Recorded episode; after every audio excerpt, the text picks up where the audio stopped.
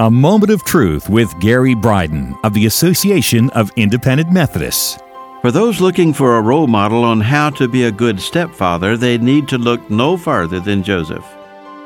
The Bible doesn't say much, but in what it does say, it tells us much about Joseph. He was quick to believe God and follow his directions.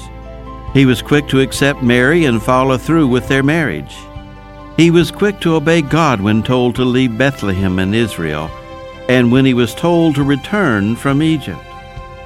He taught Jesus the Word of God and the useful trade of carpentry.